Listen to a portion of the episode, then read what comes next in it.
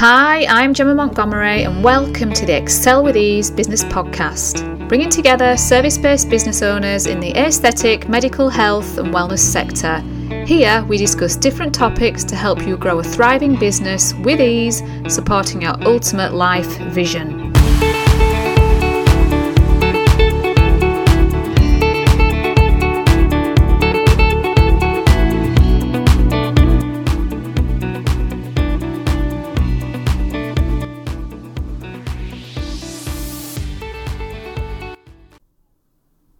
Hi, and welcome to episode one of the Excel with Ease podcast. Yes, episode one, my first ever episode. So I thought for the first episode, I'd kick this one off with a huge topic that affects each and every one of us who run small service based businesses. So, whether you're an aesthetic practitioner like I have been for over a decade now, or you're a private physio, a massage therapist, a healer, an acupuncturist, a beautician, any of us that run small service based businesses with one on one clients, this one is for you. How to stop attracting clients who drain you, also known as PIA clients, pain in the ass clients. And yes, we've all had them, unfortunately. These kind of clients are really, really high maintenance. Um, they can be constantly emailing, constantly trying to get through with text messages or phone calls. They can be extremely picky, moaning, groaning, um, just generally just those kind of clients that give you sleepless nights, a lot of anxiety, and take away valuable energy that you could be spending on growing, expanding your business, or serving those clients that you absolutely love. And the sad thing is, if we continue to attract and work with these kind of clients, you risk a lot of other negative impacts in your life. So you could be at high risk of burnout, high risk of health issues such as mental health issues like anxiety, sleeplessness, insomnia because the clients are causing you so much disruption internally, and digestive issues, a whole host of, of problems and this can also infiltrate into other areas of your life, such as your home life, times when you're with your partner or your family. Um, instead of being present and with them, doing whatever you're doing that day, your mind could be elsewhere. You could be constantly feeling on edge, nervous, and distracted just at the thoughts of another email or message coming through, which makes your stomach lurch inside. Also, as well, it hinders the growth of your business because if you're constantly living in this fear type energy, you're not going to want to market, you're not going to want to advertise your services because you're going to fear that you're just going to get more of the same and more of these kind of clients.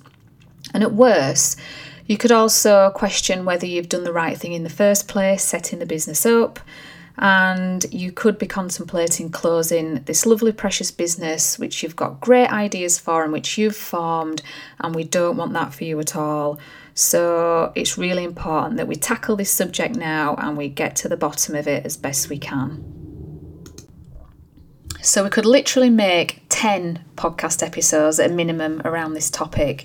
But for today, I just want to kind of cover the basics and just help to give you a general overview to get those cogs ticking in your brain and some takeaways that you can go away with to implement in your business and hopefully make a positive difference um, going forward.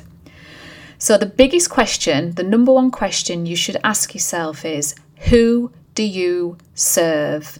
Who does your business serve? As one of my mentors said to me many years ago, Gemma, if you're serving everybody, you're serving nobody. And you might think, oh, how can this be? Surely I have to serve everybody in my business because if I start putting limits on who I treat and who I don't treat, I'm going to hinder my growth, which is going to impact on my profits. But actually, you'll be surprised to know it's the opposite way around. Clarity equals power. And when you can get really, really clear on who it is you serve, you'll see huge changes in growth in your business. I can't stress enough if you're not absolutely clear on who you serve, nothing else in your business will be clear. So you won't have a clear marketing message and sales effort. Everything will be wishy washy, too general, and too generic. And you guessed it, you'll keep attracting those clients that are not aligned with you or your business. So, how do we find out who it is that we serve? Well, there's an exercise that I want you to take yourself through, and it's called the ICA exercise. And the ICA is also known as your ideal customer avatar. So it's literally a character who represents your target market, your ideal customer. And you want to bear this ideal customer avatar in mind every time you do anything in your business. So, any decision that you're making, any marketing message, this avatar should be at the back of your mind all the time. Now, it could be somebody that you've already experienced, so your absolute dream client, or it could be a mix and a blend of different clients. Or if you're only just getting started, you've just got to really, really use your imagination. And it, you have to kind of come not just from a place in your head, but from a place inside of feeling. So, how do you want to feel inside when you work with this particular client? And what you might find is as you get going with this exercise, your ICA, your ideal customer avatar, might sound very, very similar to yourself. If it does, that's completely normal. Don't worry.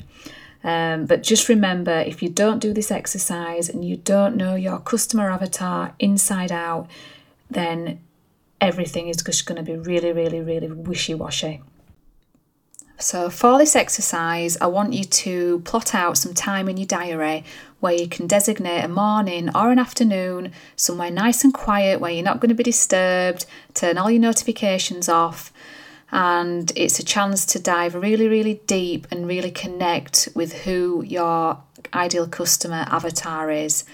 And what I don't want you to do is panic in the process and think, oh gosh, I'm narrowing things down.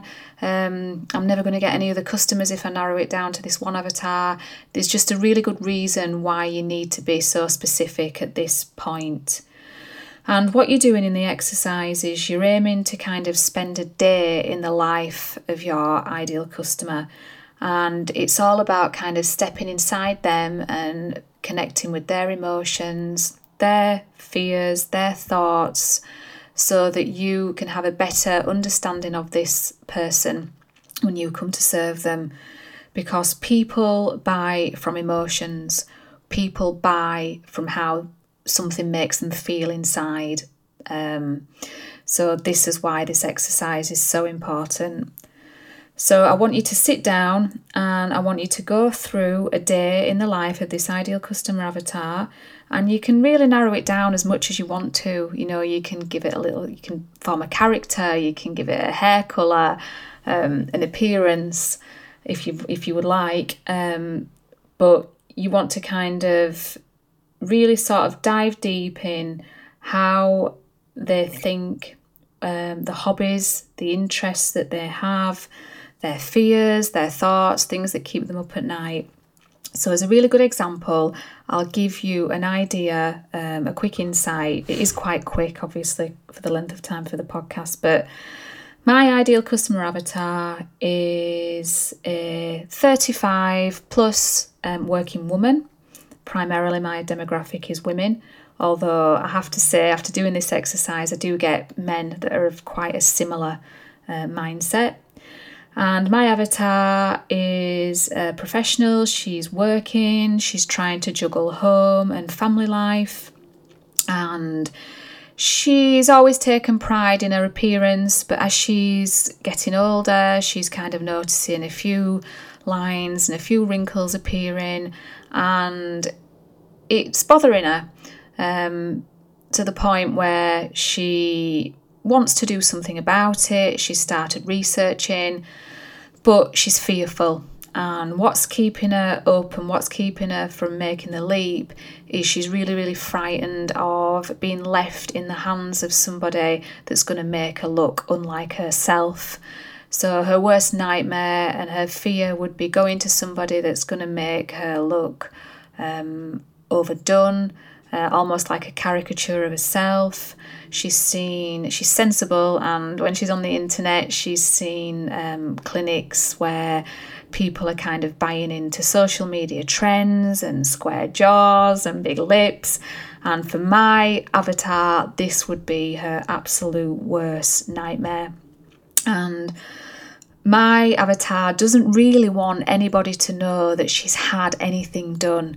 So she wants to come away from my clinic and she just wants to look fresh. She wants to look rejuvenated, like she's had a really good sleep, and she doesn't want anybody to be able to put the, their finger on what it is that she's had or why she looks so good or how she's aging so timelessly.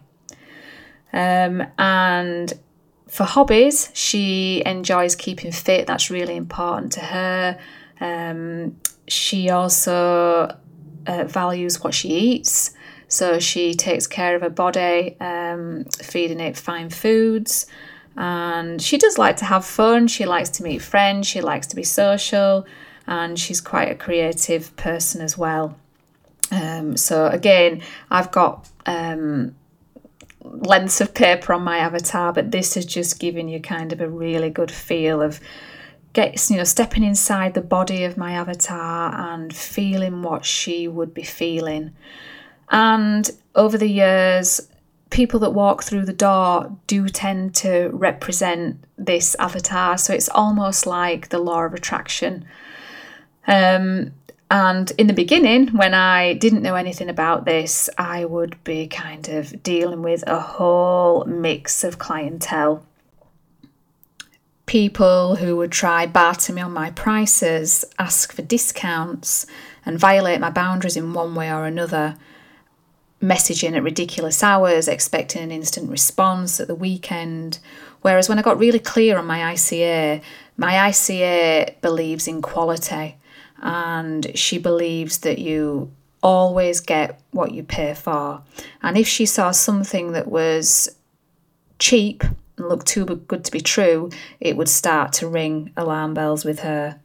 And just some thoughts on pricing, actually, which I will go through on another podcast. Um, but just remember that when you go cheap with your pricing, you do attract a certain kind of clientele that does tend to be more draining, more picky, more high maintenance. There is research out there to show that, and that has been my experience um, through the last decade and obviously teaching people and speaking to them with their experiences. So there is a whole psychology around pricing. And if you go cheap with your pricing, what you tend to attract is the price shoppers. So those kind of clients that just bounce from one deal to the next. So they're not the kind of clients that are going to help you grow a loyal client base. And if you kind of go from that business model, what you're having to do all the time is try and attract a constant stream of new clients, which impacts on your marketing and on your marketing budget.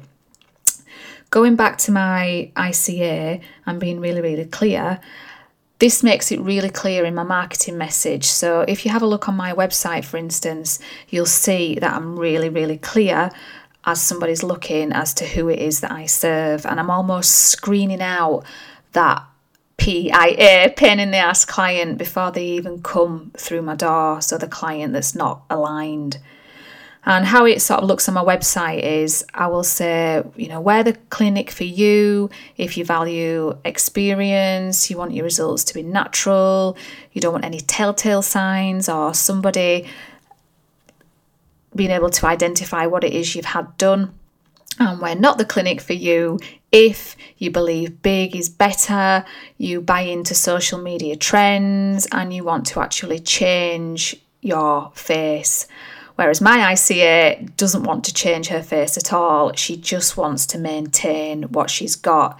So, by being really clever with my marketing, as soon as they hit my website or any form of, of social media site, they can see straight away, oh, no, Gemma's not the clinic for me actually. I want my um, face contoured uh, around the edges, I want my jaw quite square. I'm not happy with my face, I want to completely change it. Then it just saves a whole lot of time and hassle. They know I'm not for them, and I know they're not for me, and my people will find me. And there are people for everybody, believe me. And it's an unbelievably freeing feeling. I can't tell you how freeing it is to know that you're really clear on who it is you serve, they're really clear on what you can do for them, and it almost sets just the the exchange of energy just feels good. And if you if you if you're like me and you're quite spiritual and you're into energy and law of attraction and whatnot, then if the energy is good and the exchange is good between you both, that's going to lead to a far better connection between you both, which is going to lead to a far better outcome. Whereas if the energy is tense and it's frosty and you just can't quite connect with each other, then you're kind of operating your business from a place of fear rather than a place of love. And fear versus love, I know which one I would opt for every time. And it also makes work a pleasure because the flow of energy is, is kind of just right. You're also working within your zone of genius. So, for instance, I love all things kind of nutrition, and I understand that the good stuff that we see on the outside also comes from the inside, not just via treatments. So I can also have fun then with my marketing that feels really aligned with who I am. So I can talk about recipes and juicing, I can talk a little bit about the yoga.